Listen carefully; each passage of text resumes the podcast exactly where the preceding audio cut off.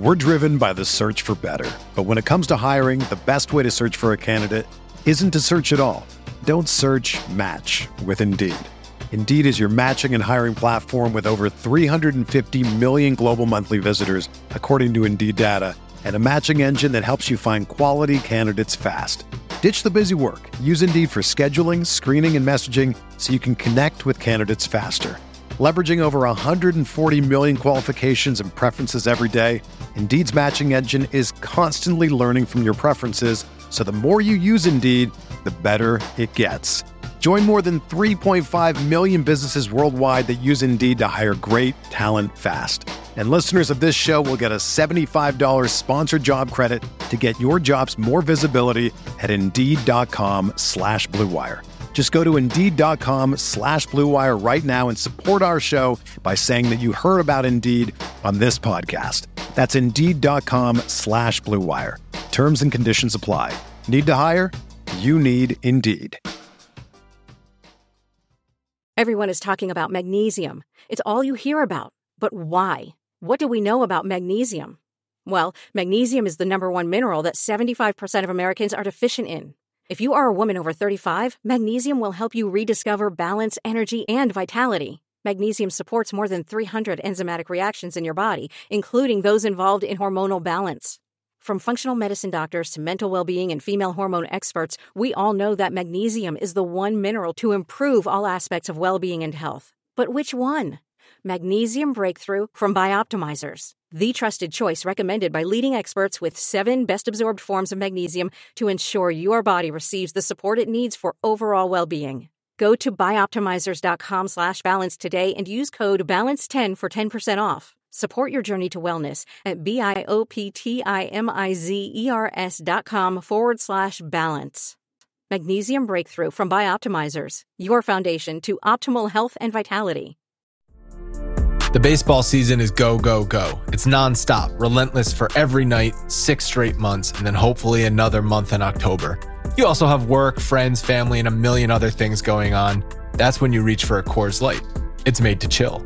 There's only one beer out there that's literally made to chill, and that's Coors Light. I mean, the mountains on the bottles and cans even turn blue when your beer is cold. Is there anything better than opening up your refrigerator after a long day, seeing that icy cold Coors Light can or bottle in your fridge? The answer is no, there's nothing better. That's why when it's time to chill, you choose Coors Light. It's mountain cold refreshment made to chill. Coors Light is the one I choose when I need to unwind. So that's why when you want to hit reset, reach for a beer that's made to chill. Get Coors Light in the new look delivered straight to your door with Drizzly or Instacart. Coors Brewing Company, Golden, Colorado. And as always, celebrate. We are breaking down all aspects of Yankee baseball. This is the Bronx Pinstripe Show with your hosts, Andrew Rotondi and Scott Reinen. Let's go.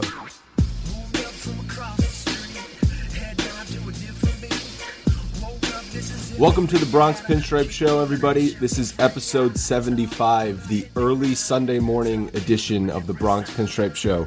Scott, you have some grown up stuff to do later today, so you made me get up at the crack of dawn. Yeah, yes.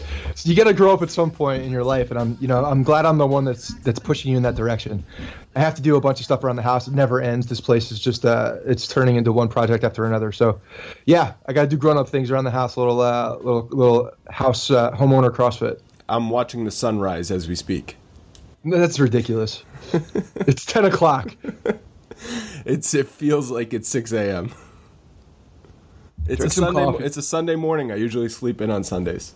Well, now you have a Bronx Pinstripe show. It's even better. Even better. Um, as I said, episode 75, and I want to give a quick shout out to Burnt Out Attorney at Empire Esquire on Twitter. He gave us a stat for the 75th episode because there is no Yankees uh, number, uniform number 75 in their history. So he gave us the stat that Yogi Berra played in 75 World Series games, which is the highest all time by by a good amount. He's 10 over Mickey Mantle, who has 65. And I remember when when Yogi passed, we, there was a lot of cool Yogi stats going around, and he played in as many World Series games as some teams like the Red Sox. It's a crazy number when you think about how many num- how many actual games that is, and the amount of success that those teams had. Absolute crazy number. And uh, Yogi, if you look up Yogi, if you don't know a lot about Yogi Berra, take some time and just do yourself a favor and look up his stats, his numbers, and just everything about this guy because he's a phenomenal one, a phenomenal baseball player, and just a really interesting guy. uh, You know, overall, his strikeout numbers are insane. They're they're something uh, unbelievable. Oh, you mean, yeah, like the, the Like the amount of times he strike Exact- he used to strike out. It was Yeah. like eight, like eight in the season, or not even that. It was Yeah. something crazy. I'll look it up. like Tony Gwynn. Yeah. Uh, if you if anybody out there listening has a number a stat for the for the corresponding episode next week, obviously will be number seventy six. Shoot me something on Twitter, and uh, uh, if if I like it, I'll use it. So uh, last week we kind of teased that we have a new shirt for the big three out of the bullpen, and we released that this week. Close BMC. Uh, seemed to be going well on Twitter. People were retweeting it and stuff, but that shirt is awesome. So that's in the fan shop right now if you want to get it. I know there's a lot of shirts that are going around the internet uh, from different websites. DMC, which is a complete ripoff of, of the actual group, and they're using Dellin, Miller, and uh, Chapman. But we've decided to go with all last names. Close BMC. It still works. It's still you know you get the idea of DMC, run DMC, but it is more authentic, I think.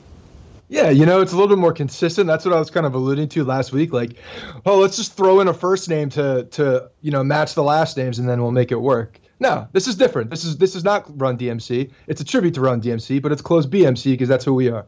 I love it. And we can't get sued if if DMC if Yeah, Run nobody can DMC sue wants to sue anybody. We can't. Even get sued. better, even better. Uh, we also got the 105 mile an hour stadium speed limit. I know you were trying to decide on uh, on a design. Do, do we have a winner on which one which one was more popular? Yeah, so I was supposed to have this out last week, and then I just I wasn't real happy with the design, so I kind of went back to the drawing board and, and and tweaked it up a little bit, and then I put it out as a poll. And you know, on I did an internal poll, and Andrew's gonna take this to uh, he's gonna take exception to this, I know, because he was a little butthurt, I think, when when we first started going about this design.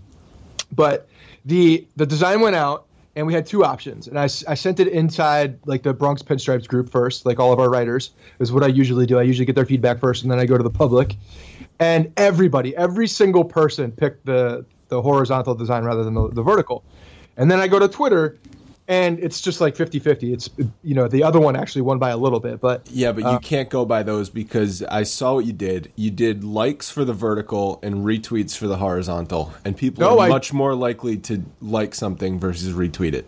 I did the reverse I don't because I think knew so. you were going to say that. Yeah, I don't yeah, think I- so. Look it up. I knew you were going to say that, so I did the reverse because I figured that.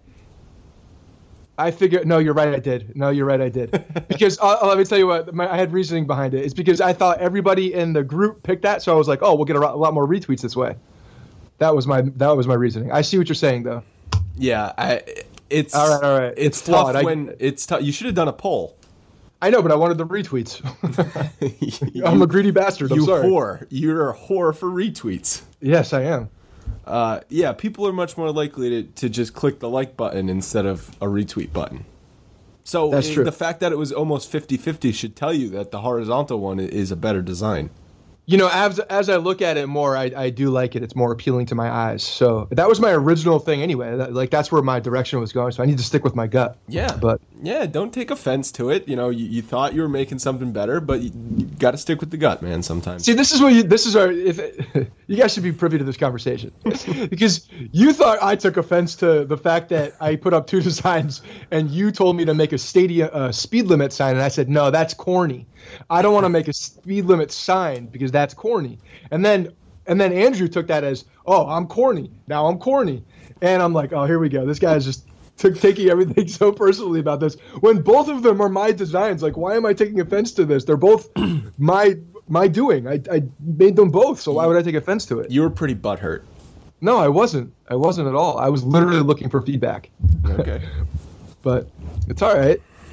So yeah, I think we're gonna go with the horizontal one. It is, uh, and and it'll be up at some point this week. So check it out. awesome. I, I, I do. Re- I like both, but I think the horizontal one is is a little less harsh on the eyes. That I don't know. I know. I know you said big font on T-shirts is in, but I I don't know. I guess that's just not my style. Yeah, it is. All the, the kids love it. Kids love it. And I thought I was being nice and hip as a as a 36 year old in a week uh, by using the the emojis in the design. I thought that was pretty. I thought that was pretty trendy of me. it's very Michael K of you. Yeah, thank you. Um, so I don't know. What do you think of this week? West Coast baseball. I think it kills a lot of people with the late nights and you know staying up late. The first two games of this road trip, the Yankees were losing, but uh, I guess they've kind of salvaged it. As I mentioned, we're recording Sunday morning, so we still don't know what happened. They're currently on a four-game win streak. We got Pineda pitching this afternoon, so things could go downhill with Pineda on the mound. But you know, with the start of the week, they had in Arizona overall, it's been kind of a, a, a nice week when you think about the last four games. Yeah, it definitely started off on a different note because I mean we were fully expecting to walk into Arizona off of our off of our current hot streak at the time and and and do some damage and do do well there, take advantage of that team, and it just didn't happen. Um, luckily, they salvaged the last game, but yeah, we are you know I was definitely looking for more, and the fact that they were late games was made it even worse. West Coast baseball is brutal. It sucks. It sucks trying to watch. It really does. I mean, I I stayed up for the majority of the week, and and it really uh, it, it took a toll the next day. And then by Friday, I, I could not stay awake. But for the, the last game, I was so tired. so yeah, I was. Uh, it was all compounded by Friday. Yeah, the the first game Monday was Chad Green versus Zack Greinke, and I could see where that game was trending early on, and it was like the third or fourth inning, and I just said, "Screw this! I'm going to bed. I'm not wasting my time with this game right now." Yeah, stupid me stayed up and watched that because I, you were we were talking about if I actually did stay up because I couldn't remember if I actually did, and, so and I delirious. did. Yeah, so delirious because I saw the the uh, debut of one Conor Mullee Oh, right, the infamous Conor Mullee. The infamous Conor Mullee. So I did witness that, and I did stay up for the. I think all of that game actually. I, I may have turned it off in like the in the eighth or ninth. That's a sadistic behavior right there, because that game was a blowout. Yeah, it was bad. It was. I couldn't. I couldn't take my eyes off of it. It was pissing me off. So I don't know. I figured it was the first one I'd do it, and then I was like, and then every every other game the rest of the week stayed up, stayed up. So so after those first couple games in in Arizona, Hal Steinbrenner pulled a George Steinbrenner and kind of called out the team, specifically singling out Mark Teixeira, Chase Headley, Pineda, and Severino. And this is not something that Hal Steinbrenner does a lot. He is he is the antithesis of his dad. He is very quiet. He is not he he does not you know have a lot of quotes in the media. He's not he's not um, you know he what's the word I'm looking for? Uh, he's not a polarizing figure. He's not like a polarizing figure. He's more behind the scenes guy. Yeah. And um, but he he kind of he he made a rare statement about the team. You don't really hear it much, but he is disappointed with the way that they started the season. Obviously, it doesn't take a genius to figure that out. But uh, you know the team had been playing well at home, and they immediately go losing two in Arizona is disappointing. Singled out Teixeira, Headley, Pineda, and Severino, as I just said. And I was kind of surprised he singled out Severino considering the, the guy's a rookie. But the other three totally deserve it. They're making, you know, Headley and Teixeira making a lot of money, and Pineda's been around the block a bunch of seasons at this point. All of those guys need to be better. Yeah, I mean, it was absolutely just. I mean, I, I wish he would speak up a little bit more often because it was also interesting that he gave the coaching staff a complete pass, too.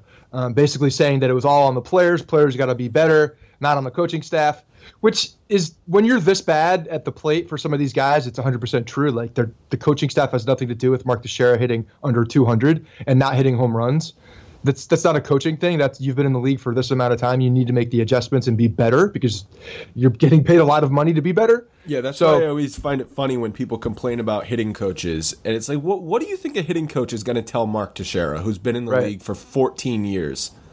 Uh, but guy, that's the thing about the, the thing about the hitting coaches though. You would think that they were they're the guys that can see the flaw while a guy is in a slump as well, and they should be able to help them work out of it quicker. So I, I do see that aspect where they should be able to work with them to, to to try to get out of it and identify what's going on. Because sometimes it's it's hard for you know for anything like if you're doing something wrong, uh, it's hard to look in the mirror and see what you're doing wrong. Sometimes you need an outside perspective. Right, but it's not. But uh, the hitting coach is not the reason why Mark Teixeira is having one of the worst seasons of his career. No doubt, I I totally agree with that. There's it, it needs to, there's a there's a nice little there's a there's a nice counterbalance I think with the with the hitting coach and the player and and how much uh how much actual you know credit they they get or don't get. So So I mean, Hal, I, I, I don't know. I don't want to. the team seems like they played a little bit better after those statements went public. I'm not sure if if some guys took took note of that. I'm sure they did. Anytime your boss calls you out, it's kind of it, it kind of you know makes waves in the clubhouse. And unlike George, It's embarrassing too, isn't it? Isn't it embarrassing? It totally is. But unlike Yeah. where George would call out his team if they started out the season 0 and 2, uh, so you know Hal Hal picks his spot. So so maybe it's a little bit more meaningful when he does it because you know George used to just say it every week if the team lost a game. Maybe that's. I mean, and the fact that he's not said it. You know, this hasn't been his his role to do so. So I'm just glad he's speaking out because it needs to be. He needs to be more of a vocal leader. I think. I, I don't know. Maybe we're just used to that because of uh, because of uh, uh, of George uh, because of the boss. We're used to the guy up in the up in the box, you know, put, putting his finger on the on the pulse of the team at all times and actually talking about it. And we just haven't had it for so long. It's it almost feels normal. Um, so I'm glad he's talking. Yeah, it's it's interesting how he's so different than his dad, though.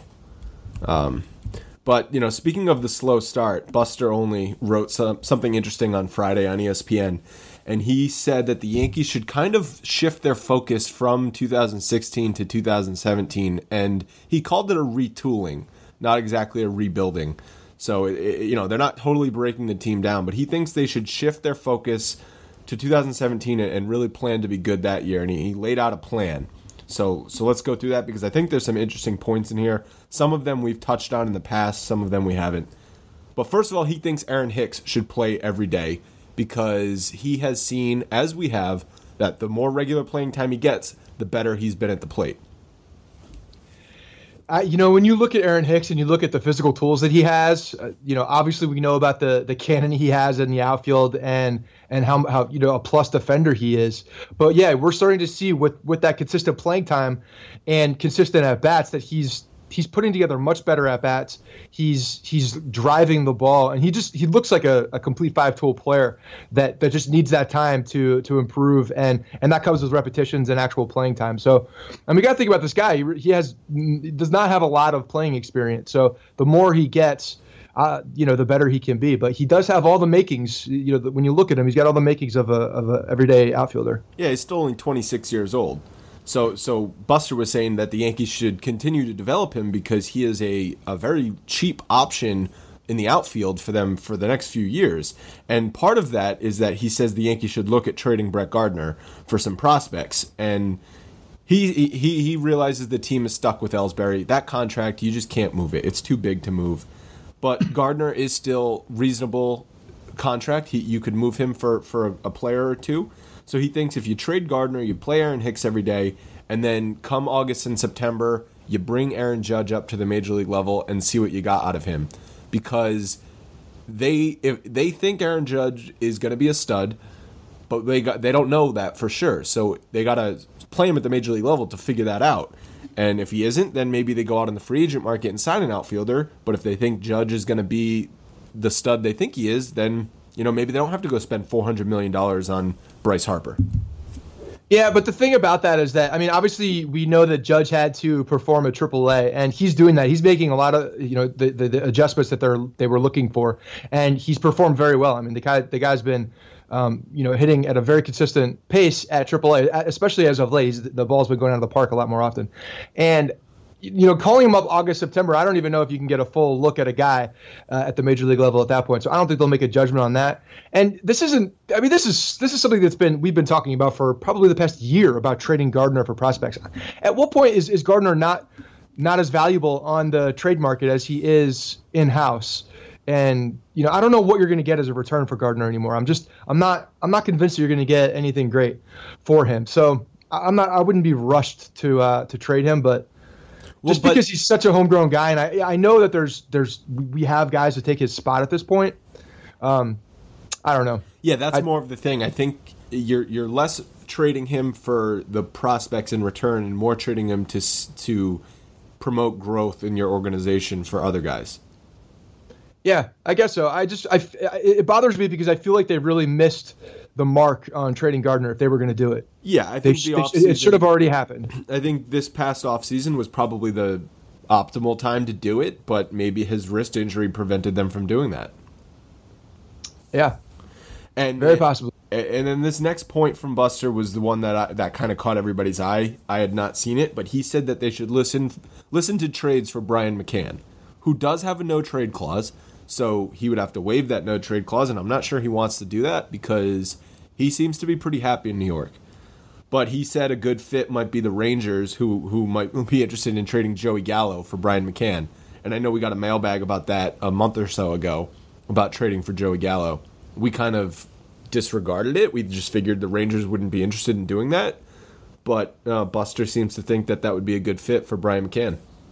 Yeah, see, I still am not. I don't know if I'm on board with this uh, everything Buster's saying because the the Joey Gallo. The reason we said that we didn't believe that that was an actual plausible reason was because that he has become an outfielder and not as a uh, not a third baseman. And with the Chase Headley contract, if he's coming over, he's not playing third base. Headley's there. He's not playing the outfield because we have plenty of outfielders. So I don't really see that fit. I don't really see a Joey Gallo fit. Well, I think all. in that case you would you would play him at third base, and you'd just have to you just have to bite the bullet on Chase Headley. I mean, that's saying a lot, though. That's that's that's saying a lot.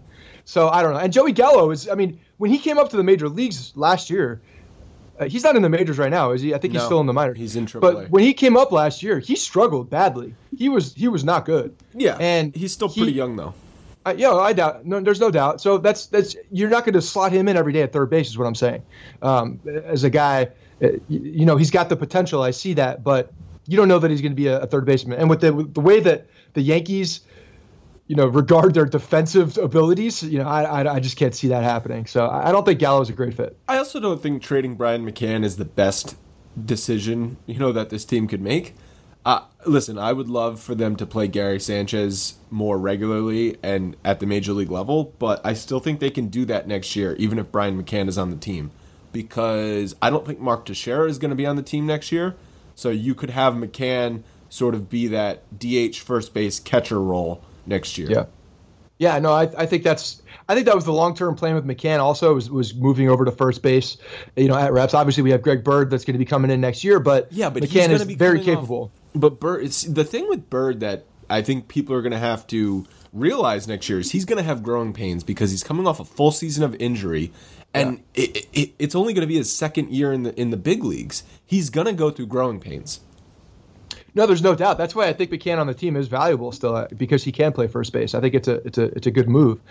Um, and and Beltran's going to be off, so they're off the books as well. So that will be opening up another spot for for DH because A Rod's not going to be able to do it every day. We're obviously seeing him break down, you know, even more now. So it's it's uh, that all these things are, are are definitely worrying me about the older talent. But the fact that McCann is flexible in that uh, and can play first base, I think gives him more value. And then, last but not least, he thinks that they should trade Andrew Miller. Trade Andrew Miller, and just, did he say anything about signing Chapman then at that point? Well, Because he, he said that they should they should trade Andrew Miller uh, and listen to trades for Aroldis Chapman, but he thinks because of the domestic violence stuff and the fact that he's a free agent, that the return might not be great on him. So he didn't really mention if they should trade Chapman or not, or or re-sign him. I think that if the team is going to be selling, they should look at trading Miller and and look at re-signing Chapman for next year. there's a couple of different elements to this too. You know, Miller obviously he, he's controlled. He has Right. That's uh, why you're going to get way more for him than you would Chapman. I agree with that. I, I agree with that. But there's another aspect of Chapman. I don't think the domestic abuse, the domestic, uh, the violence uh, charge is much of a lingering factor anymore. I feel like it's done, and I don't think it's a it's it's too much of a consideration for teams be- because the suspension is complete. But the other thing about Chapman that you know damn well every single owner is going to be looking at, especially the Steinbrenners, is the attractiveness of Aroldis Chapman in the ninth inning. I mean, look at what he's done for uh, Yankee Stadium and just the Yankee buzz of coming into the ninth inning and throwing 100 and plus miles per hour. The guy is a spectacle. He's he's something that people will pay money to come and see, and that is a big deal because the Yankees don't have that. And when he when you bring that onto the team, that's another element that people want to see and want to come to the ballpark to watch a guy like Chapman. And I think other stadiums and other owners will take that into consideration as well. Whereas Andrew Miller is uh, a hell of a reliever, does his job, but he's very vanilla. He very, you know, he does not a lot of flair. So that's definitely another element that is off the field, but is going to be a consideration. I think Andrew Miller would take offense to the fact of you calling him vanilla. well, sorry, sorry, Miller. He, he is a good bouncer though. He's got some got some decent uh, video. How about you know I, would like to be vanilla with a 96 mile an hour fastball and wipe out slider. Hey, but you know what I'm talking about. I, I, I mean, do. there's, there's an kidding. absolute appeal. There's a big appeal for this, and and I think Yan- the Yankees need it more than than a lot of teams because they are the New York Yankees, and Yankee fans are used to seeing, you know, big name players on their team, and this guy is is exactly that. So, oh, it, mean, it's, it's, definitely going to go into the the considerations of trading him at, at the trade deadline. Aroldis Chapman, as you just said, he's a spectacle. He has now made the ninth inning something to look forward to. Not that it wasn't with Andrew Miller or that it wasn't with uh, Dellin Betances or uh, what or David Robertson it was all fun with those guys. You know, they're all great pitchers, but there's something special about Chapman. You don't see 100 plus miles an hour all the time. So I agree. Uh, something else that sort of made some buzz in Yankee land was that Nick Cafardo of the Boston Globe wrote that he thinks if the Angels were to trade Mike Trout, that the Yankees would be the number one landing spot for him. And a couple of the reasons being, he said that the Yankees, obviously, they can pay him no, no, that's not an issue.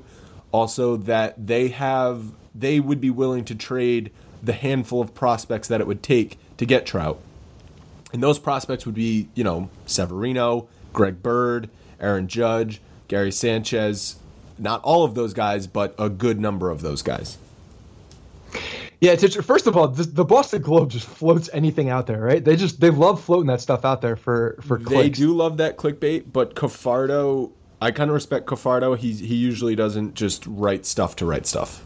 Yeah, the it's an interesting it's an interesting look. I mean, I don't think it's going to happen because unless unless the the Angels just continue to take, they're not that far out of it right now. I mean, they're still within striking distance.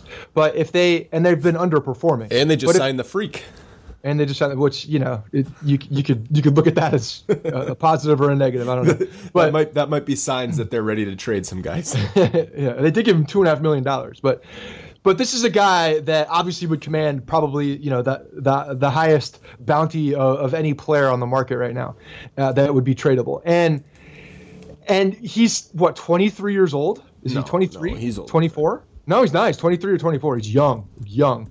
This is a guy that that is has a huge future in front of him is is uh, you know one of those guys that you would covet. So so yeah, he's a guy that you would give up a lot for, and I still would because he still has a, a, a lot of his career in front of him. yeah, he's 24 and he's signed yeah. through the 2020 season.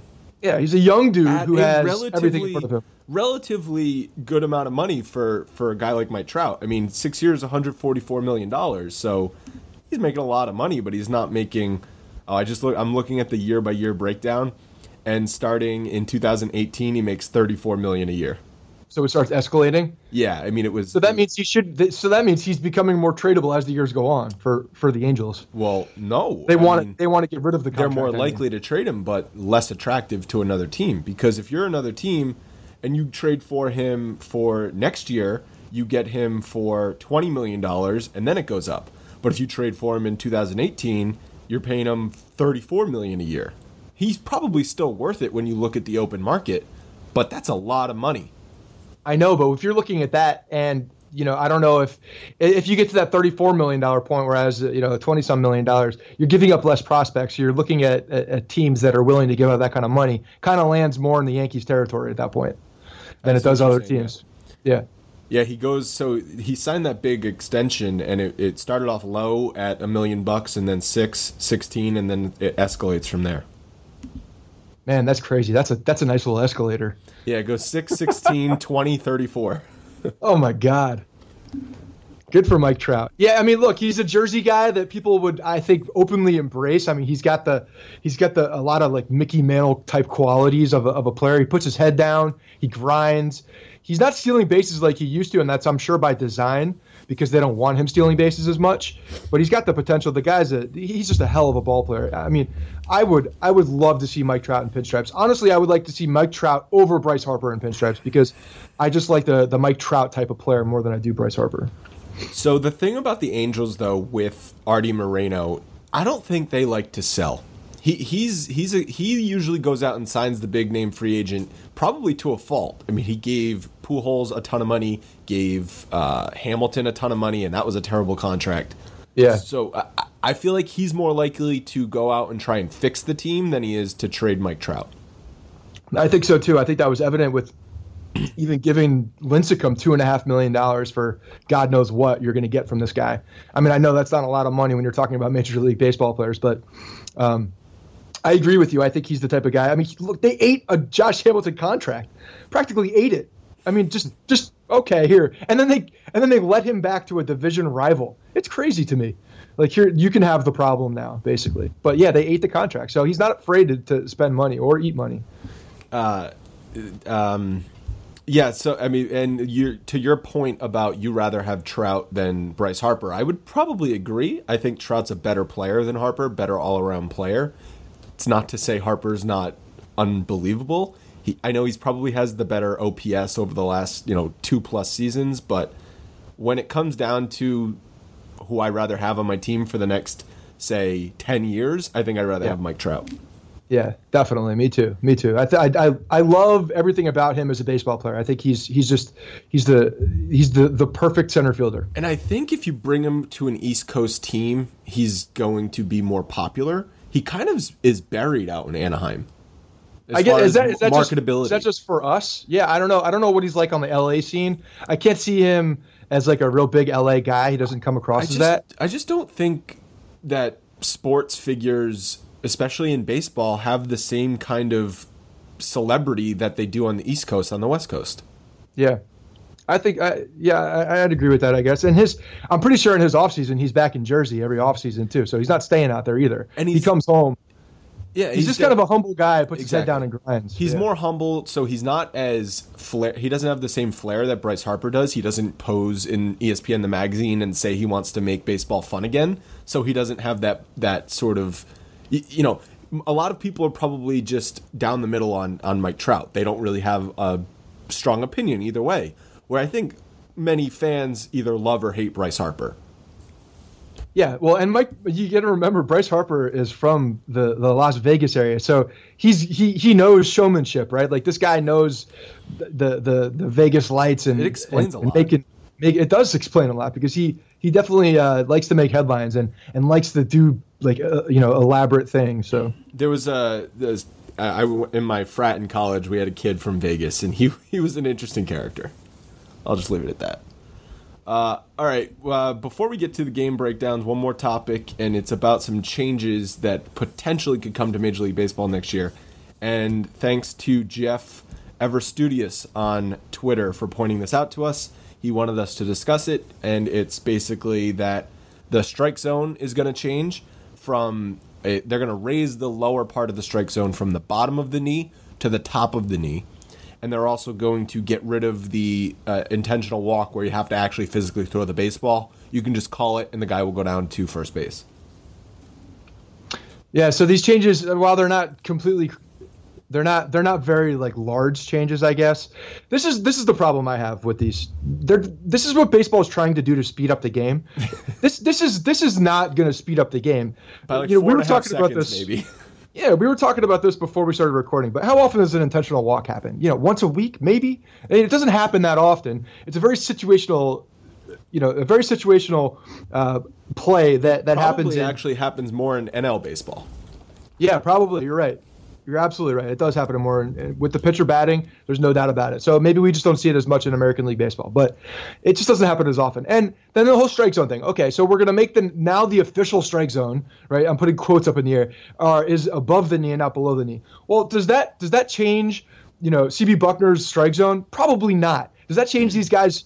You know, it's it, is is every single umpire have the same strike zone? No, they don't. It's not what they they read in the book. It's it's an arbitrary thing. Still, no matter what the the text says, the strike zone is. It doesn't matter what it says. It's still a, a judgment from the umpire. So, I don't know. I think this is a David Ortiz crying rule because of that that called third strike, and uh, it spurred something on. I don't know. I think Now he might have Ortiz- tried to the right people. Yeah, now that the strike zone's getting smaller, Ortiz might hang around for another year. So the Mets have like a little crybaby rule. You know, I mean, it's not cry, crybaby. I guess is a little understatement. Kid broke his leg, but I was getting into an argument about this with one of my friends yesterday about that whole situation. Again, I was getting heated. People But, are still yeah. Uh, heated about that. Yes, they're still talking about it. Like I was talking to two Mets fans yesterday, and they were, we were talking about the slide and the rules, and they just kept going at me. They were like, they they were like trying to pin me down to tell me to make me say that it was a dirty play and pin me down to say that he was safe or he was out. I'm like, I, it doesn't matter. Who cares I, I this could go on. I could go on for so long about that play, but The guy's the, not uh, even on the Mets anymore. I, I know they dropped him. They got rid of him, and they wouldn't even throw a Chase Utley. So you know what? I don't feel bad for you at all. I really don't. It's part of part of the game. I just love the fact that the the, the baseball can can uh, can regulate itself on the field, and all these rules that they're doing are just taking that away. This one, this one, the the the called the the the uh, intentional pass, whatever. That's fine. Like who cares? How many guys actually throw the ball away? Does that happen once every like five years? I mean, it doesn't happen And ever. you, every now and again, though, you will get a pass ball or somebody swinging at it. but it doesn't happen very often. It's not enough to like change anything. So the fact that they're doing an intentional pass, fine, whatever. The strike zone thing is just I don't know. It's it's it's a non-news factor to me. The goal is to create more action in the game. So they figure that by decreasing the size of the strike zone, it's actually going to increase the amount of balls in play and, and things of that nature. I, I just think there might be more walks. I was gonna say there's gonna be more walks too. There's gonna be a lot of long at bats. Yeah, uh, that's exactly what's gonna happen. I, I, the strike zone for a while, especially during the steroid era, was essentially the knees to the waist, which is tiny. And then after that, of recent years, it kind of went up to say the belly button, you know, just you know, kind of stomach area. Why not just make it knees to letters like it? I always thought it was. well, I still think it is. I mean, I still think that's what the umpires believe it is, and and No, then they call it as anytime- they see it. Anytime an umpire calls a strike at the letters, people flip out. They do cry about it, but it's been called. I, I actually have been seeing it being called more often this year. But my point is, the whole thing is that it comes down to the umpire. It's arbitrary. It has to do with that umpire and what he sees on that given day. You know, maybe he's still got some freaking sand in his eyes and he's calling him a little low for the day. You know, it it has nothing to do with what's in the text. Yes, it's in the back of their mind, but they're going to call it as they see it because that's what umpires do. There's a human element in baseball, and that's what makes it good.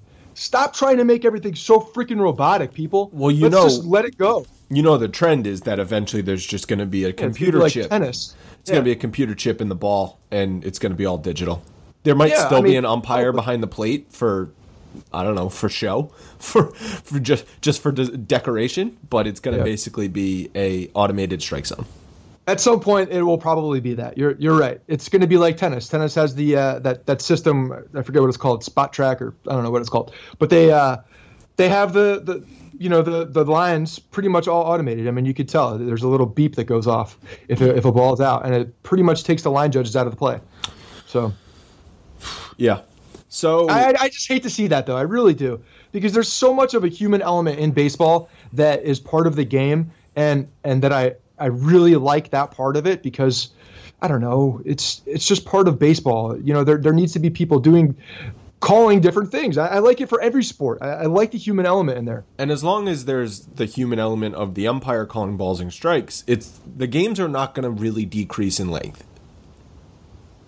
It's true. So uh, I don't mind three hour baseball games. I mean, I don't like four hour baseball games, but three hour baseball games are fine with me. But I guess people want them down in the two hour 30, two hour 40 range. And I just don't see that happening, especially with all the pitching changes and, and everything going on today.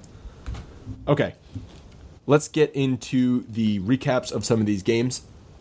Before we do that, though, I would just like to take a minute to say that the Arizona Diamondbacks are a second rate franchise and they have second rate uniforms. Those things absolutely suck. Night one, they had pants that had like this red blotchy thing at the bottom. It looked like they stepped in paint. And then the second night, they had alternate uniforms on and it looked like those that 3D art that Kramer bought in Seinfeld. What the hell are these things? They have, they have. If you look at what they did in the offseason, they have. I, I, I pay a lot of attention to this because uh, I don't know. I have my, I have my, my head in a lot of like the design areas and sports design and branding and things like that. And they, they, they have, I think, up to 10 alternate uniforms. There's a lot of them. They have a lot of different alternate uniforms.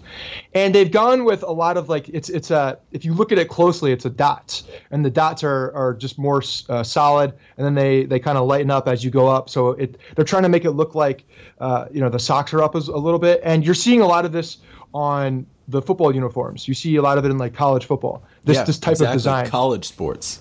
Yes. So they're they're trying to be while it is extremely trendy and it's it's very like on point with with a lot of what's going on in sports and like new trends in sports.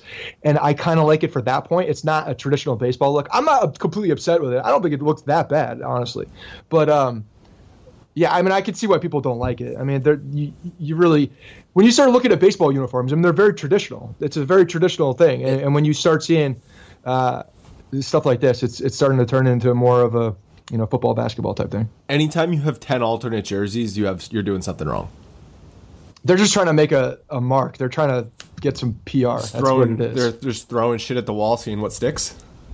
Yeah, it's like uh, the, the the basketball uniforms that I cannot stand. The ones that the Golden State Warriors wear, the with the sleeves. I, I think those are the stupidest things in the world. Yeah, and I, they- I hate looking at them. Yeah, they and yeah, there's some teams I know the Celtics wear this like gray faded thing that gray's not even a color of the Celtics, so I don't know where they got gray from. Well, teams introduce new colors all the time just because they need more marketing material. Yeah, and the Yankees are probably the most traditional franchise where they stick to two uniforms and two uniforms only. And I'm I'm not saying that's what needs to be, but but those Diamondback uniforms are not good. Monday night in Arizona, the first game of that series, the Yankees got totally blown out. It was a mismatch kind of on the mound anyway though because it was Chad Green versus Robbie Ray. And Ray is a left-handed pitcher, kind of a hard thrower, funky wind-up sidearm delivery, which has always given the Yankees trouble in the last year or two. So, uh, you know, I don't know. I didn't really expect much out of this game, but when you're coming off that kind of a homestand where you win three straight series against good opponents, you don't expect to get blown out 12 to 2, but I guess, you know, that's exactly what happened on Monday. Yeah, Chad Green obviously didn't give them the start that they wanted. I mean, he, he didn't look terrible. I, I thought he was a little Charles, but terrible. I didn't even mean to do that and just came out like Charles Barkley. but um, It's early in the morning, man. yeah, he uh, he he let up that home run that that was kind of his dagger, but he he didn't pitch terribly uh, before that. And you know, he, I saw some good things out of Chad Green. I mean, I think he's got I think he's got some good pitches that you know he can uh, he can work on and and and, and become a, a viable starter. So I think uh, we haven't seen the last of him, and the uh, the fact that he got it in on the road, you know, good for him. I'm glad. We knew it was a waste game, right? So at this point, this dude's just trying to get some work in. If we get a good start, then awesome. If we don't, kind of expected that. Well, see, That's I- I- basically what we're going into. I kind of hate that because you're you're calling up guy who is the depth starter they got for Justin Wilson along with Luis Cessa in the offseason from Detroit. I hate that it has to be a waste game. Why can't it just be a game that you are giving yourself a chance to win? Why do you have to go out there saying, "Yep, we're probably going to get blown out today"? Well, I don't think that they were saying that. I think that we are saying that. I think the fact that they, they had confidence in Chad Green, he pitched well in the in AAA. So the fact that he came in and he did have a couple good innings, got out of some jams. Then that three run home run happened, and that's when we started seeing Conor Mullee and and I think Phil Coke pitched in that game. But that's when that's when Girardi was like, okay, this we're gonna chalk this one up. We're gonna save our guys, and we're gonna we're gonna go out and uh, play for the rest of the series. That's what I think happened. So if I think if they were go, if they got a good start from Chad Green, that they were gonna go for it. And I don't think they expected to lose the game though. I I don't think that's a mentality. Chad Green had been pitching very well in Scranton. He had a Yeah. sub two ERA over seven starts. I, I would think he could come up to the major leagues and at least give you five strong innings. It was that home run. That home run. He he. It was a bad pitch. Yeah, that was in the fifth inning though, and that that pushed the game out of reach for the Yankees. My point is that the kid made a, uh, one mistake in that in that inning, and that's what He called made a couple other mistakes too. He gave up a home run to Goldschmidt. I mean, he did not pitch well. Giving up the home run to Goldschmidt is not the worst thing in the world. The he did not pitch well. You're right. He did not pitch well. I'm not going to say he sit here and say he did. But my point is, is that the kid a couple balls bounced the wrong way. That's baseball, Susan. You're not gonna you'll, you'll see him go another inning, and then we will be talking about this completely different. So, it is what it is. I don't think they were expecting to lose the game. This is a guy that came up. If they they anything anything positive would just be gravy at that point. I understand what you're saying, and you're right. How angry can you get at a, at Chad Green? It's his first start for the Yankees. Fine. The thing that does piss me off is the next night, Tuesday, Michael Pineda went out there and pitched another stinker. he is now officially, statistically, the worst pitcher in the American League. He leads the league in ERA with a 6.6. And, leads the league in ERA. I love that. Yeah, at least we have a pitcher that leads the league in something, right? Uh, pulled after five innings, five earned runs.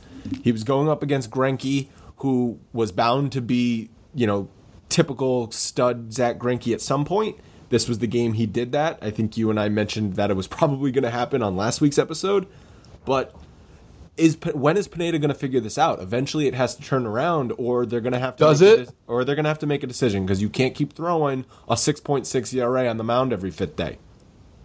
You know, the very interesting thing about Pineda, and this is not what we saw with with Eovaldi's struggles last year, because I know Eovaldi was the the extremely frustrating dude for you last year, and I think you've changed your tune about this guy. But um, Pineda is that guy for me, no doubt, and I'm sure for you now too. But Pineda is just extremely frustrating watching him pitch.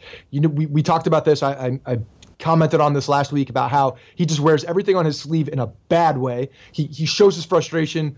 You, you just you could tell the guy's not into it. He's not. He doesn't have the mental makeup of a of a pro pitcher, in my opinion. And and you could tell this year what I was getting at is that the the, the coaching staff is visibly upset with him. And verbally upset with him because they're talking about how this needs to change. And this wasn't the tune of, of, of Valdi last year where he's close, he's close, he's close. No, no, no. Pineda has just been getting worse and nothing is getting better. And it's not, they keep saying it's not a mechanical thing. It's not a mechanical thing. It just needs to be adjustment on his end. He's just making bad pitches. He's leaving the ball up when he's he's getting into 1 2 0 2 counts and he's leaving a ball in the middle of the strike zone. It's ridiculous. So he's getting himself into into counts to succeed, into pitchers' counts, but then he's not executing, and that's on him. It's like he needs to losing, execute. It's like he's losing focus on the mound mid at bat.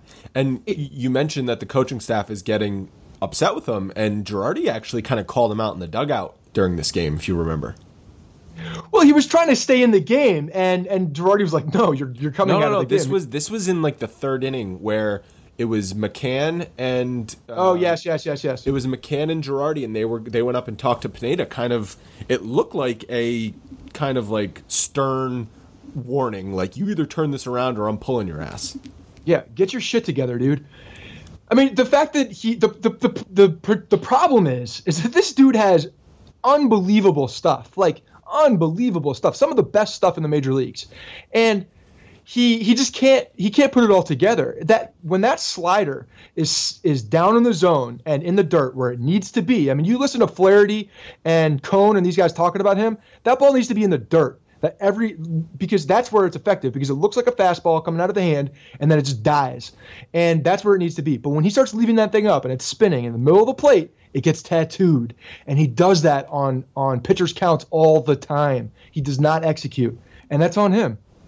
It's totally on him. He had a scoreless first inning, which had been his trouble all year. But then in the second inning, he kind of had another mental brain fart, I feel like, because there was a sequence where Ahmed was at the plate, who is the number eight hitter. He is not a great hitter, but he is, you know, right in front of the pitcher. There was uh, a guy on third base with one out, and instead of walking Ahmed to get to the pitcher, they pitched to him and he got a base hit. Now I understand that Zach Greinke was on deck, who has like a 300 batting average, and that's amazing for a pitcher. But he's still a pitcher. Pineda should still be able to strike him out easily, and he decided to pitch to the eighth hitter, an actual real hitter, and give him a base hit. See, I, I have I have two ways of looking at this like you said, Greinke is is a, a, plus hitter as as far as pitchers go, and I know it's a smaller sample size, but he's hitting at a 300 clip. But you're looking at a guy like Ahmed who's been struggling, who's the eight hitter on this team. If he was in the American League, he would easily be a nine hitter. You know, you're looking at this situation where Pineda should be able to get this guy out. He should be able to execute on this on this guy, and then you start the next inning with an out basically because you have the pitcher starting, well, right? There was so, only one out. Oh, there was one out. Okay, my my bad. Still, get the guy to. You should be able to get the eighth guy out. There's no reason you should not get that eighth guy out. You, you should be going after him as as a guy where you know you can get him out. But Pineda just doesn't have the mental makeup to execute that type of thing. Yeah, I don't know if it's McCann or Romine that needs to be sort of leading the charge behind the plate while he's on the mound to keep him focused, or, or what needs to happen. But he needs to change everything about his game because he's awful right now totally killing the team. The team's on a four game win streak as we speak, and I'm petrified that Pineda's going to go out on the mound today in Oakland and get crushed. Uh, Wednesday. I'm just glad we're recording before he does. right. We're kind of happy right now, whereas it could have been different otherwise. Wednesday, the Yankees got a strong start from Nathan Eovaldi, six innings, one earned run, but Joe did pull him after 85 pitches in a three to one ball game to go to the big three of BMC. Do you agree with that? Actually, let's read a mailbag about that. Uh, this one is from CJ. He says, I'm writing this to you as it's happening. I understand that the Yankees have the big three in the bullpen, but why on earth is Eovaldi coming out of the game? Is 18 in a row not good enough for Girardi? I stand up for Girardi more than a lot of other people, but this is just mind boggling. so everybody knows that I'm a fanboy of Eovaldi. This is a this is a game that that he is pitching well in, right? He's he his his pitch count is manageable. Like this guy's doing his job at this point. And I don't know. I think you leave Eovaldi in at least to go into the seventh inning. I mean, he, he had one hit, and it was in the first inning, and it was a ground ball that was that was up the middle. Like this guy's been pitching phenomenal. Keep him in the game and and see what happens. You know, if he gets into a little bit of trouble, then you can bring your guys in. But I don't know. I think that he Joe needs to give a little bit more confidence with a guy like Eovaldi, who's really on the cusp of taking that next step, and uh, and and show him the show the confidence in Eovaldi that he could get through that seventh inning. So it's tricky because this is a very similar situation as to what happened Thursday in Oakland. So why don't we just sort of tie the two together right now? Thursday in Oakland, Nova was pitching great. 64 pitches through six innings, which is just insane. An insane low pitch count. But Yankees were only up by a run, and Girardi pulled him to go to the big three as well. So he did this two days in a row, which he has said he doesn't like to use the big three on back to back nights, but he did it.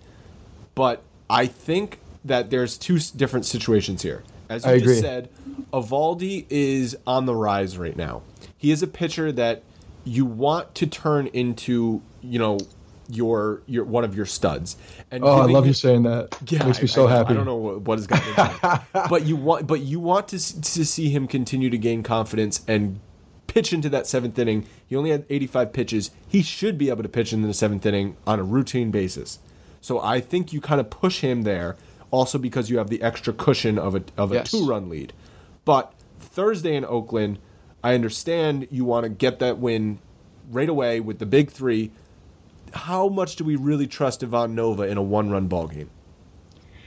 I agree with you in the two different situations. You got a 3 1 lead with Eovaldi. Eovaldi's shut down 18 in a row. I mean, the guy was just pitching no hit stuff at that point. And you got to let him go for that extra one. Like you said, he's on the rise. Give him the confidence. At least give him the the ability to go into the seventh inning and, and prove that he can get through a clean inning. If he can't get through a clean inning, fine. But you have the two run lead, so you have a little bit more cushion for for him to work with. I, I 100% believe they needed to bring Eovaldi back out in that inning. Nova, I, I understand that the 64 pitches is uh, is a bone of contention because of, of where that is. I mean, it's extremely efficient. A hell of a job by Ivan Nova. One run game at that point. Nova Nova could give up a home run in the blink of an eye, and he's proved that in the past. While he's been pitching a hell of a lot better this year, while he's a starter, um, I think at that point, when you have the weapon of BMC in the back, you need to use it at that point in a one run game. I don't blame Girardi as much for there because I think the situation called for something a little bit different, and the 64 pitches at that point was kind of irrelevant. Yes, totally agree with you on that. And and Thursday night, you can also blame the offense, as McCann said in his post game press conference. Yes. And the offense in the sixth inning made two terrible base running mistakes that they could have oh. tacked on a bigger lead, and then you could have brought Nova out. But if you're Joe Girardi sitting there and you see your offense constantly making mistakes and not able to get insurance runs, you're like, screw this. I'm going to the big three. I do not want to lose this ball game. So, it, it, as I mentioned, in that sixth inning, Headley get, leads off with a base hit and then gets picked off. And then Didi later in the inning gets thrown out trying to go to second, uh, trying to turn a single into a double. Two base running errors in one inning that they could have easily gotten one, if not two runs.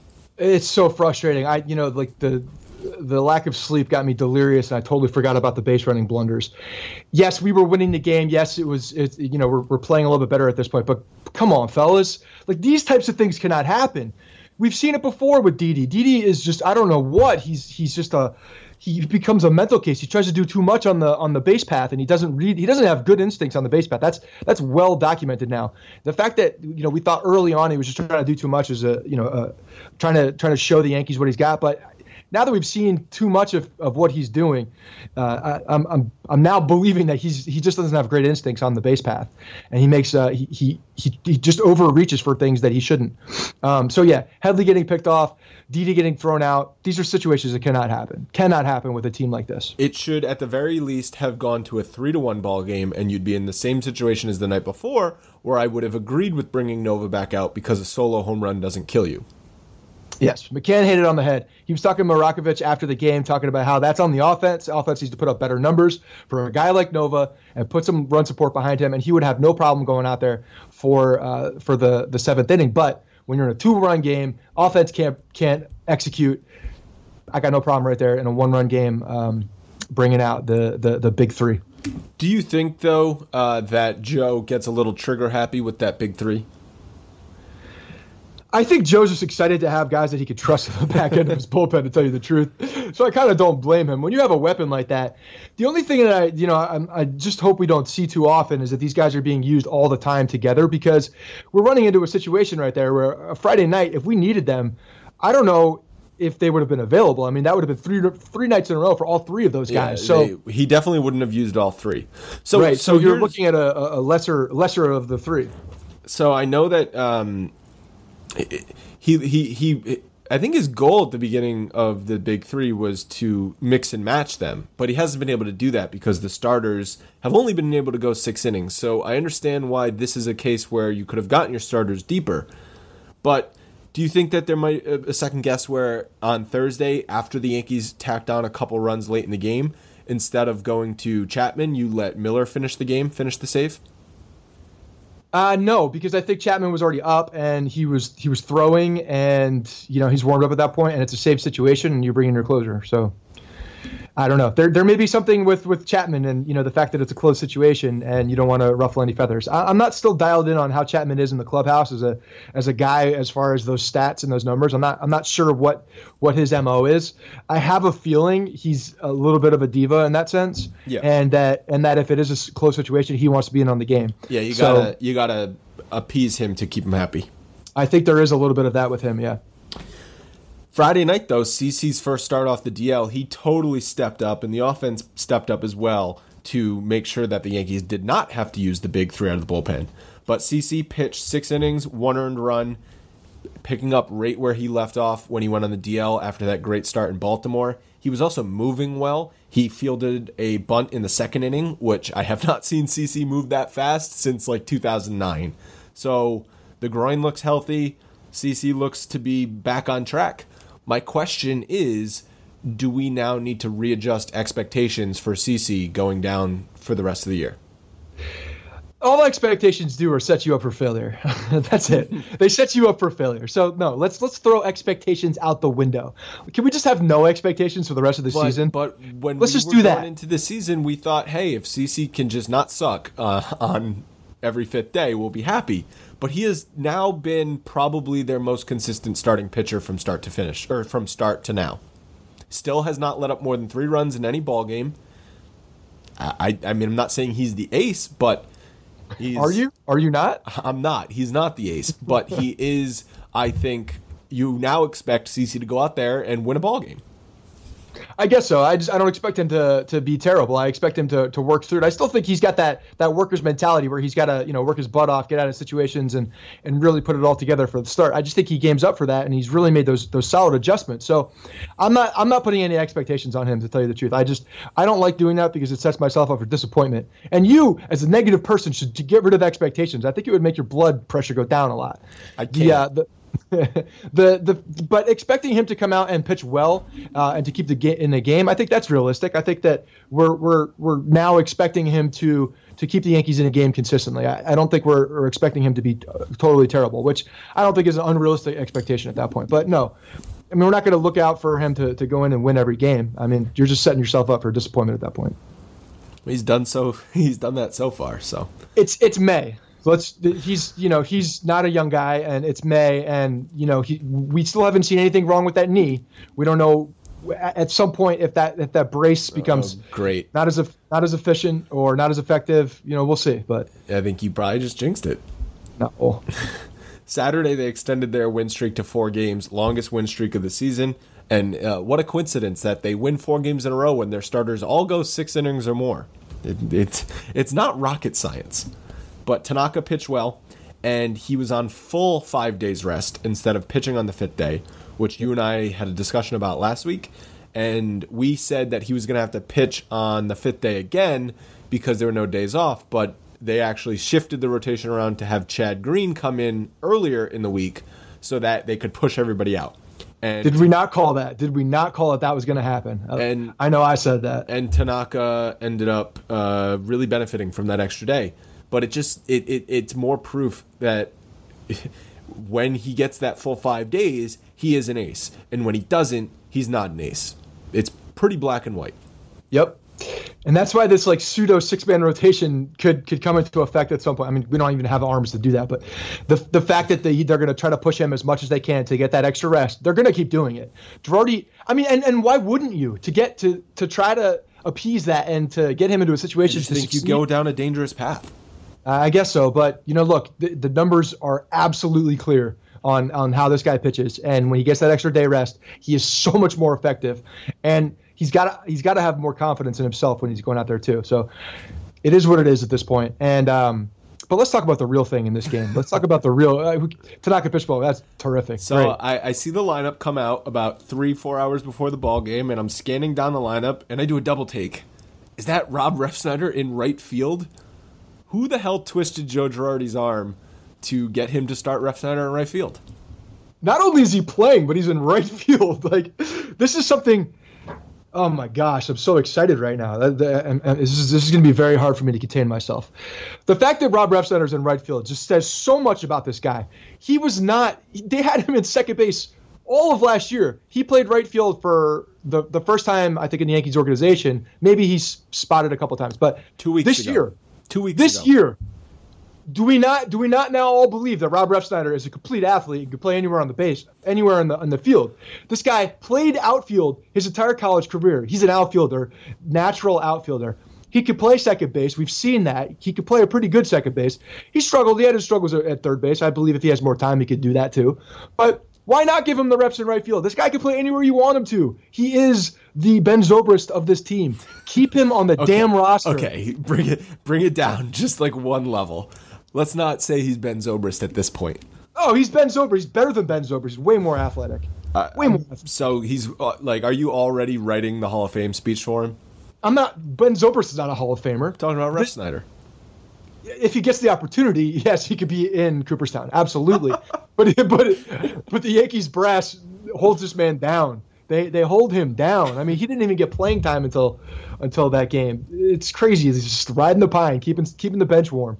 But he goes out there, produces, and can we talk about that at bat in the in the was that fourth inning? Yeah, fourth inning, and he actually saved the inning because the Yankees had two guys on and no outs, and they had only one run in at the time. Headley then popped out couldn't get the run in, and and Refsnyder with a long at bat. Uh, I believe it was was it a two nothing ball game at that point. First and second, two outs. Uh, he fouled off a number of pitches. Got a got a tough pitch on the outer half of the plate and totally drove it to right field off the wall for a double. The ball jumped off his bat. He looked like a professional hitter. I don't I cannot figure out why he is stuck rotting in AAA because everything I see is tells me he is a major league hitter. Oh my god, dude. This guy has so much confidence in the ability in his abilities. I think defensively and offensively. You saw that at bat. I don't know how many pitches it was. Probably around 10 pitches, right? I mean, it was it was probably around a 10 pitch at bat. Dude just fouling balls off and you could just tell he is just missing these pitches. And then when the uh, he smacks a ball right center field, ball just you're right, it just jumped off the bat. Like when he's when he swung at the ball, it, I thought it was an out. I thought it was a, a, fly ball to right field, but it just kept carrying. He's a strong dude, and it just kept carrying, and was a huge two out RBI, two RBI double, and and put the put the Yankees up, uh, gave them their fourth run. So, I mean, tremendous. The guy is a pro hitter, no doubt about it. And I think he's uh, he's going to turn into a terrific outfielder if they if they allow him to do it. It's just frustrating because we they're not giving him the chance, and I understand that there's a lot of things blocking him in the major league level. First of all, A Rod's coming off the DL probably on Tuesday, which means Ref Refsnyder's going to get sent down, and and they're not going to send down Torreyes because Torreyes He's can, playing well too. And he's Torreyes playing well can too. play shortstop and third base, and Refsnyder can't do either of those things, and they need a backup infielder. But it would be so nice if they could find a place for Refsnyder in this team because he can absolutely help them, especially against left-handed pitching. It would be nice if they had a little bit more confidence in their starters to go deeper in ball games, and then maybe they could carry one less pitcher. Yeah. Maybe you know if they have a, a, a 20 game stretch where no off days, then maybe you don't have Refsnyder up because you need that extra pitcher. But if you have a bunch of off days coming up, like they have an off day on Monday, it would be so nice to just be able to keep Refsnyder on this team to have that bat that you can plug in and have confidence he's going to give you something positive offensively. You know, I'm I'm kind of scared for for Tuesday to come and A Rod to come off the DL. I'm going to be completely honest and transparent about this. I think that Carlos Beltran in the DH position at this point in the season and their careers is better as a DH than Alex Rodriguez. I think that this team is better with Carlos Beltran as the de- designated hitter and putting guys Aaron Hicks more playing time, Rob Refsnyder more playing time, guys like that more playing time, getting more athletic in the outfield, and having Beltran be at the position he should be at as a designated hitter, and and Arod not being in the game because Beltran's just a, a- to me at this point in his career a better hitter all, all around. And you're seeing when he is in the DH spot and not out in the outfield, he's got fresher legs. He's just he just looks more comfortable to play. He's attacking the ball better. He just looks like a better hitter, and that's where he is helping this team. He's not helping the team in the outfield at all. He's just out there because we need him in, in the in the lineup. So I, I'm scared to see what happens when A-Rod comes back and how this team is going to react. So that segues perfectly into a mailbag we got from Sebastian. He says, Hi, Scott and Andrew. Is it me or are the Yankees playing better without A Rod? And yes, they are, but you also have to remember that they couldn't have played any worse at the point true. that A Rod went on the DL. I, I agree that Beltran is benefiting from being a DH, as you just said. But I still think A Rod can make a difference in this lineup because one, he's a right-handed hitter, and and uh, two, it we saw what he was starting to do when he when he got hurt. He was starting to hit for power, and I just think that he he does provide some leadership at this point. Uh, I'm not even. He's he's providing leadership right now, isn't he? He's still in the dugout. The the fact that he's a right-handed hitter to me is not as much of a factor because if he's not playing and you got a guy like you have Castro and you have a guy like Refsnyder, if you were to play, you, you have the right-handed bats in there. They're not the power bats that A-Rod is, obviously when he when he connects, but they're guys that put more pressure. I mean, today's base today's game and this team is more built. If you play the younger guys, they're they're very athletic. Today's baseball to me is more gap to gap than it is long ball. And you got guys like that who can play, who can put more pressure on the base path, can run the bases a hell of a lot better. A Rod is nothing right now. If you think that I can't beat A Rod in a race now, you got to get your head examined Well, because this that dude, he's got a bum hamstring, this dude agree. can't run. Yeah, so you know he's he's a liability on the base path, and I don't He's know. no more still- of a liability. He, he's still a smarter base runner than Didi and Chase Headley and Starlin Castro. I, I, it's hard to argue that. It is hard to argue that, but he- the, the speed itself is is uh, he's he's a liability out there. So I don't know, man. It's I, I'm just I'm anxious to I'm anxious for him to get back in to see how it's going to actually happen, and I mean, I fully expect him to get off to a slow start too, and that's not going to help. Well. I think what you're going to see is he's he's going to not play every day. I think he's going to continue to DH Beltran, and Hicks is still going to get a lot of playing time because he's not a good bench player. Hicks is not a good bench player. He needs to play every not every day, but he needs to play four to five times per week in order to stay consistent at the plate. And I think it's actually worth it f- to keep him consistent at the plate. So can we can we then petition for a uh, a, Carlos Beltran, Alex Rodriguez designated hitter spot when we're facing a righty or lefty, and that's their job? That would be amazing. What, what, You have one you of those guys in the lineup every night, and only one. But you really want Beltran sitting every other night? When when when he's in the outfield, unless he's At If he's Yankee Stadium, consistent you nights, can man. hide him in Yankee Stadium right in field Yankee a Stadium, lot you more. can hide him. Yes, you can. Uh, that is true. Um, but I think it's gonna as the season goes on, and these guys start getting tired because their bodies are gonna break down. That's gonna be the spot. That's gonna be their role. It's gonna be tough to play them all the time. I agree. I, I think we still need to see how A Rod's hamstring is looking when he comes off the DL because there's a very good chance he's not 100%, and the decision will be made for the Yankees. It's just A Rod can't play.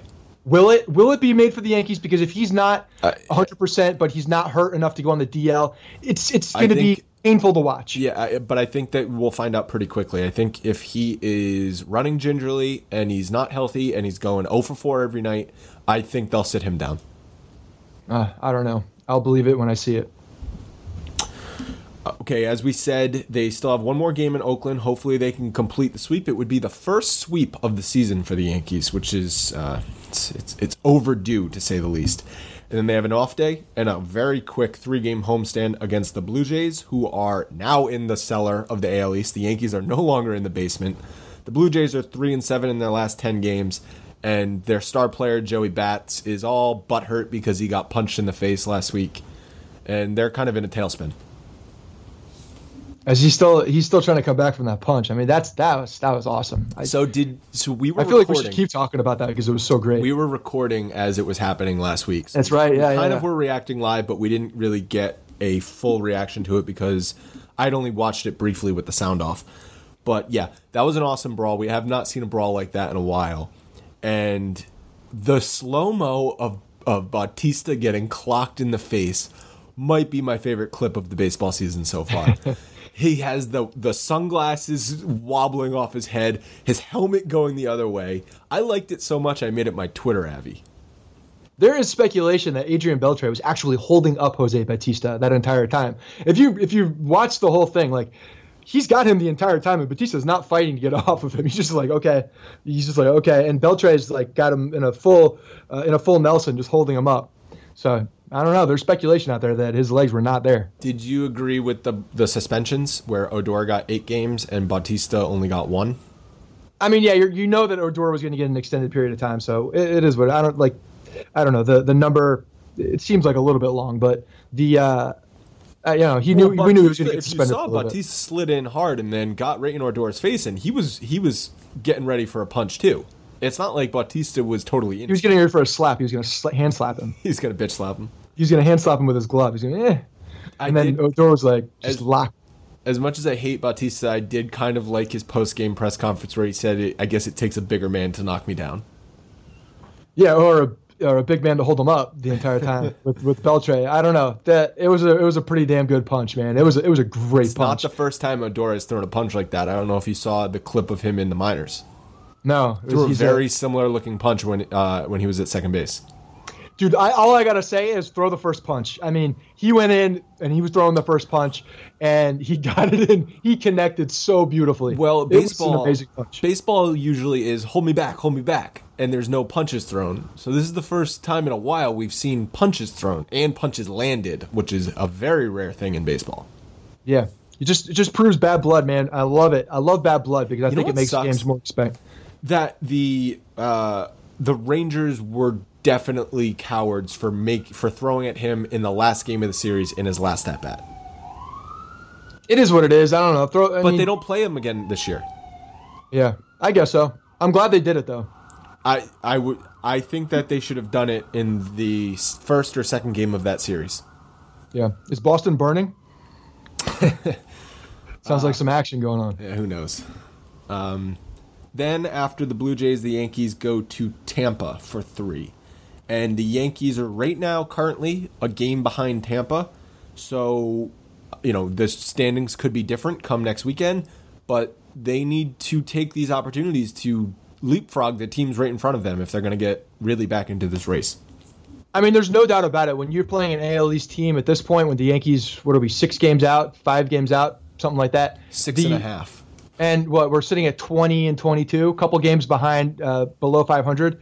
We need to get to that 500 clip. Get to that 500 clip, then you can start you can start tacking on uh, W's and, and feel good about yourself. I think. But when you're going against an AL East opponent at this point, when you're trying to struggle to back, get back in, you cannot let up. Like this is not a time where we can go through another losing streak.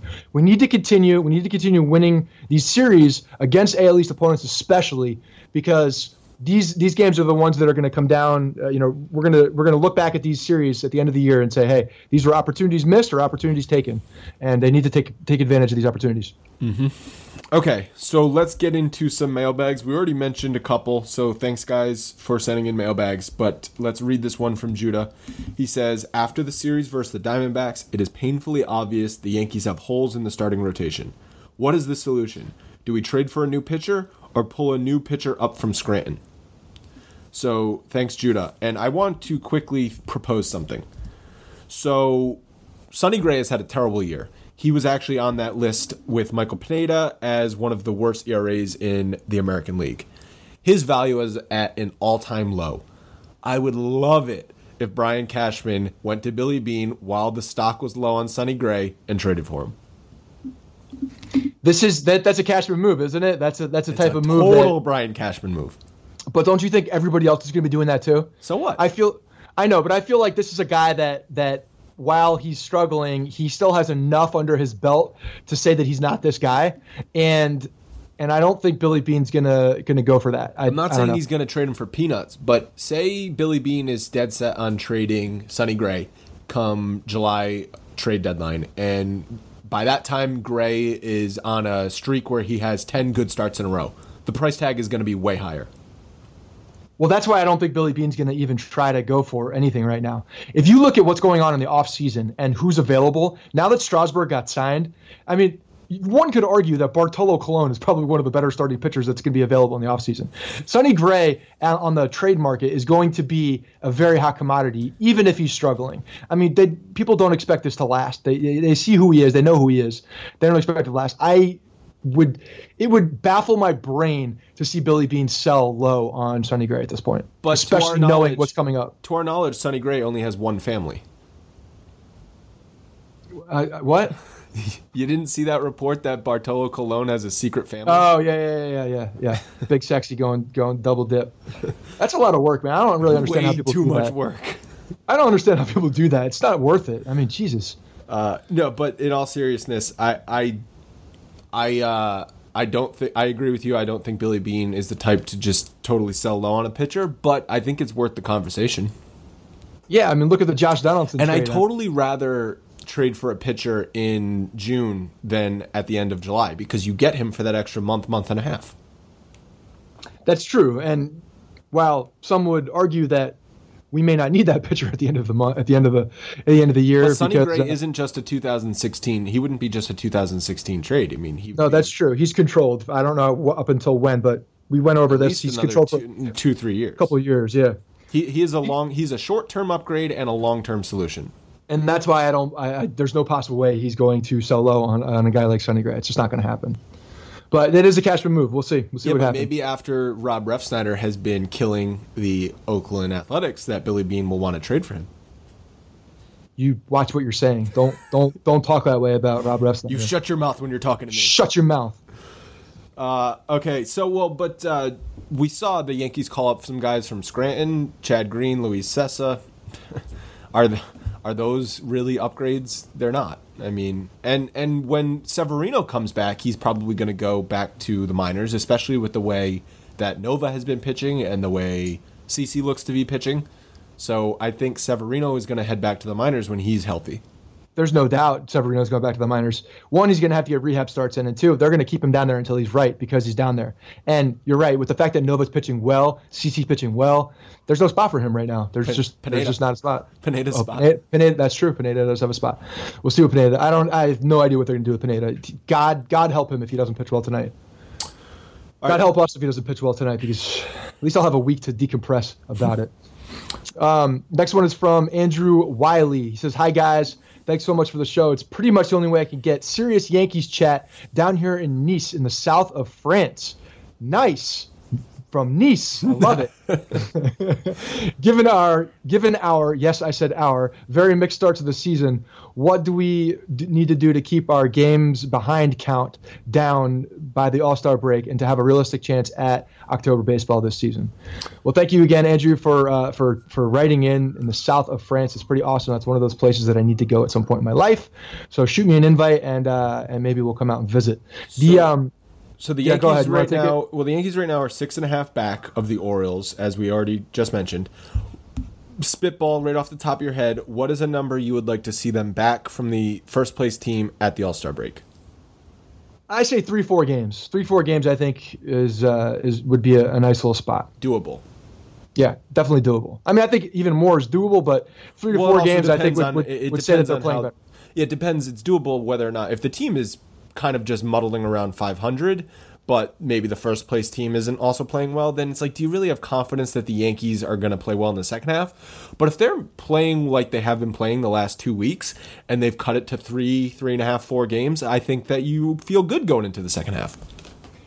You have to. I mean, you talk about the Yankees trying to get into October baseball. When you look at the AL East, there's no clear good team in the AL East. There just isn't. It's going to be a dogfight all the way until the end. But the Yankees have to put themselves in, in a situation where they have a, a an Odor's chance and and What?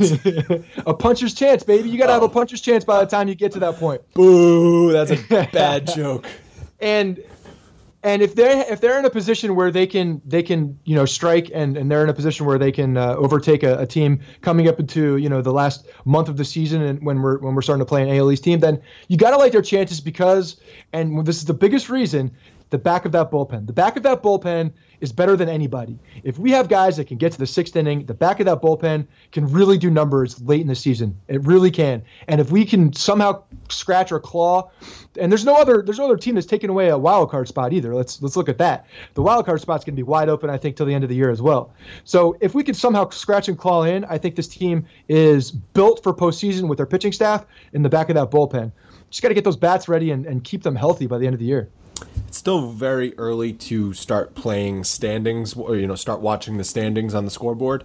Yeah. Uh, so Just can't get too big of a hole. That's the big you've thing. got to con- the Yankees got to concentrate on playing well right now, and then they can start worrying about the standings in a month or two. All right. So next up, we have. I thought my Odor joke was pretty good, actually. You just didn't get it, and that's why it didn't hit. it was it was mediocre at best, Oh, no, man. like C minus. Oh, get the hell out of here.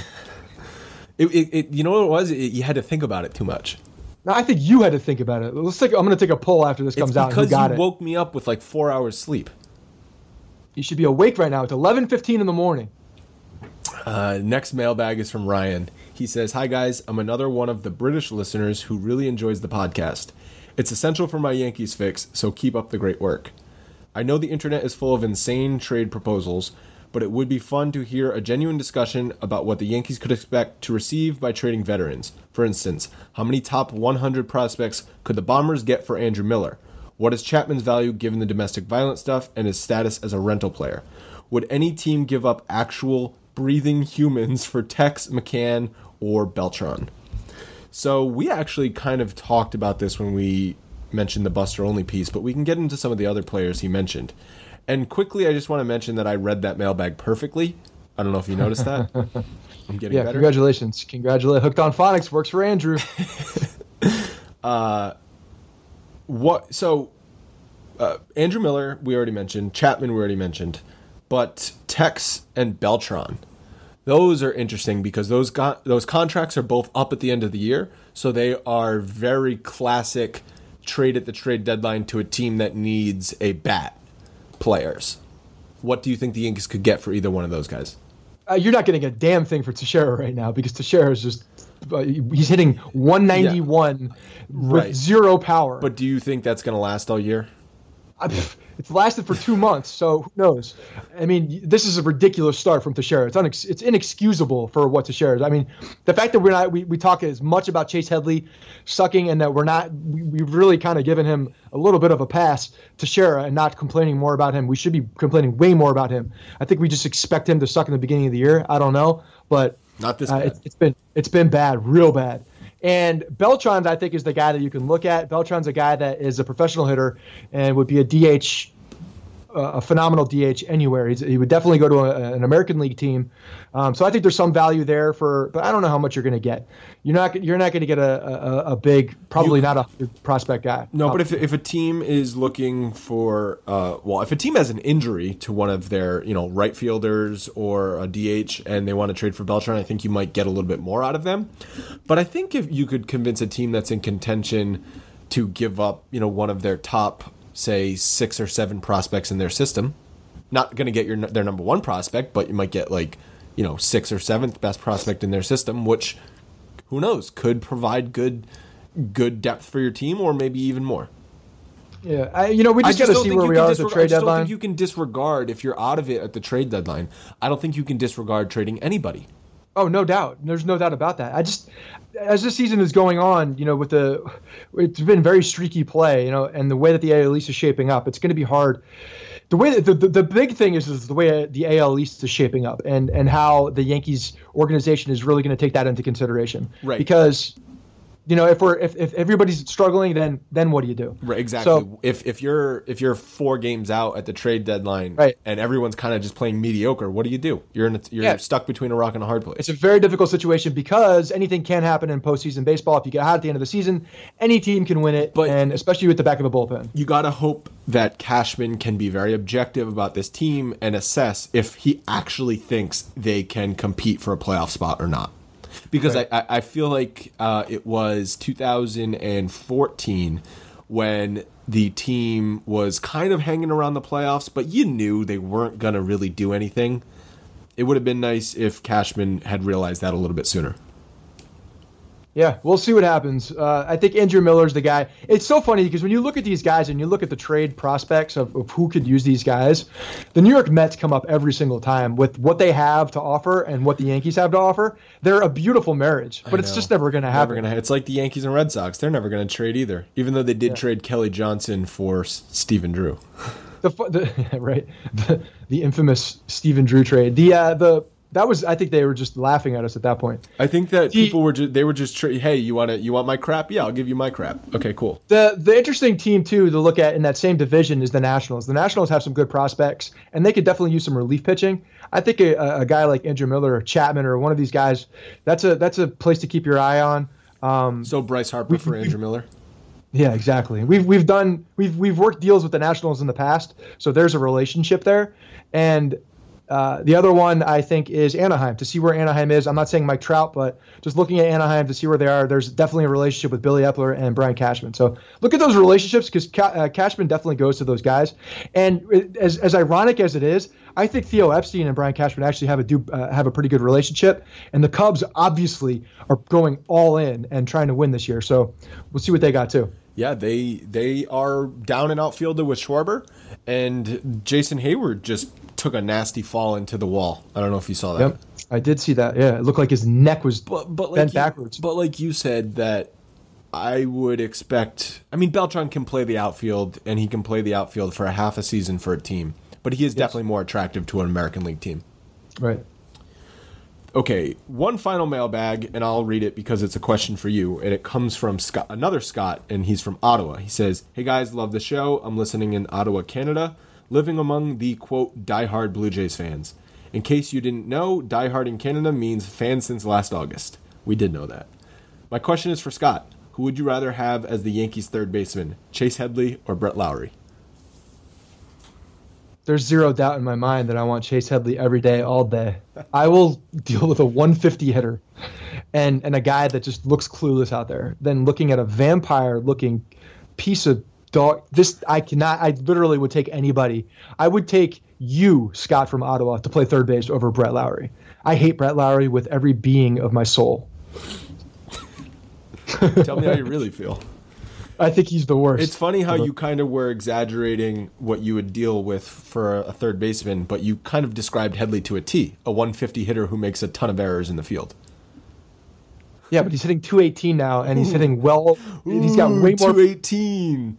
Way more power. Let's let's look at this real quick before we before we head out of here. Mark Teixeira in 162 plate appearances is batting 191 with 43 strikeouts and 3 home runs, 11 RBIs in the 3 spot, 4 spot, 5 spot. Yeah, terrible.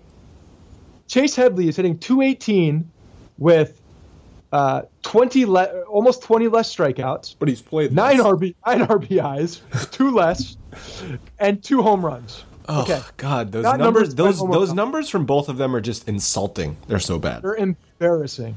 While Chase Headley has been much better as of late, uh, you know, the guy that we need to be on is Mark Teixeira. Th- this is the guy that is truly, truly hurting this team the most, and it just hasn't stopped.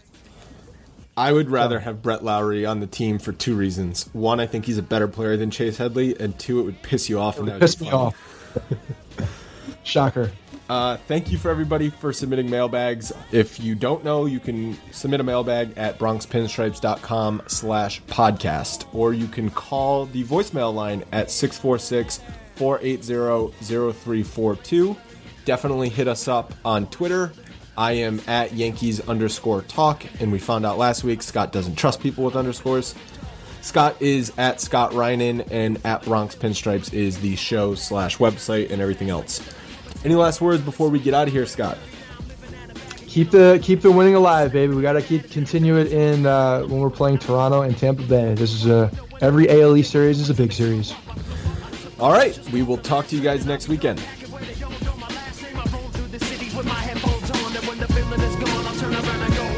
Hey guys, thanks for listening to the Bronx Pinstripe Show.